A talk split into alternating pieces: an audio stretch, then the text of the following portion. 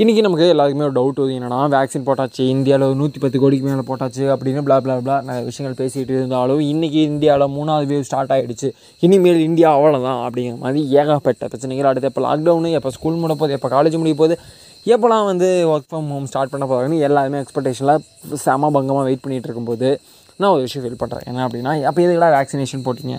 கிட்டத்தட்ட நூற்றி பத்து கோடி பேத்துக்கு மேலே வேக்சினேஷன் போட்டுமே ஏன் இந்த அளவுக்கு வைரஸ் ஸ்ப்ரெட் ஆகுது அப்படின்னா ஒரு விஷயம் புரிஞ்சுக்கோங்க. வைரஸ் ஸ்ப்ரெட் ஆகுறது வேக்சினேஷனுக்கும் வைரஸுக்கும் எந்த சம்மந்தமுமே இல்லை. வேக்சினேஷன் போட்டதுக்குன்னா ஏன் அந்த வைரஸுக்கு ஆன்ட்டியாக அந்த வைரஸ் எதிர்த்துக்கூடிய ஒரு ஒரு சின்ன ஒரு இம்யூனிட்டியை டெவலப் பண்ணுறதுக்காக தவிர இந்த தேடுவே வராமல் தடுக்கிறதுக்கு இல்லை. அப்படி தேடுவே வராமல் தடுக்கிறதுக்கு இது ஹெல்ப்ஃபுல்லாக எப்படி ஹெல்ப்ஃபுல் அப்படின்னா தேடுவே வந்தால் இப்போ என்னை பாதிக்குது அப்படின்னா என்னோடய தாக்கம் வந்து ஒரு தொண்ணூறு சதவீதத்தில் என்னோட தா எனக்கு அது தாக்கக்கூடிய விஷயம் நாற்பது சதவீதம் குறைஞ்சி என்னோடய அறுபது சதவீதமோ ஐம்பது சதவீதம் தாக்கும்.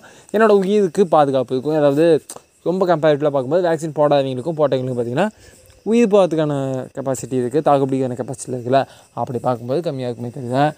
மற்றபடி தேடிவே வந்துச்சுன்னா எஸ் வழக்கம் போல் நம்ம இது வரைக்கும் என்ன ஃபாலோ பண்ணிகிட்ருக்கோம் மாஸ்க் பண்ணணும் சோஷியல் டிஸ்டன்ஸ் ஹேண்ட் வாஷ்லாம் சுத்தமாக இருக்கணும் அந்த மாதிரி பல விஷயங்களை ஃபாலோ பண்ணணும்.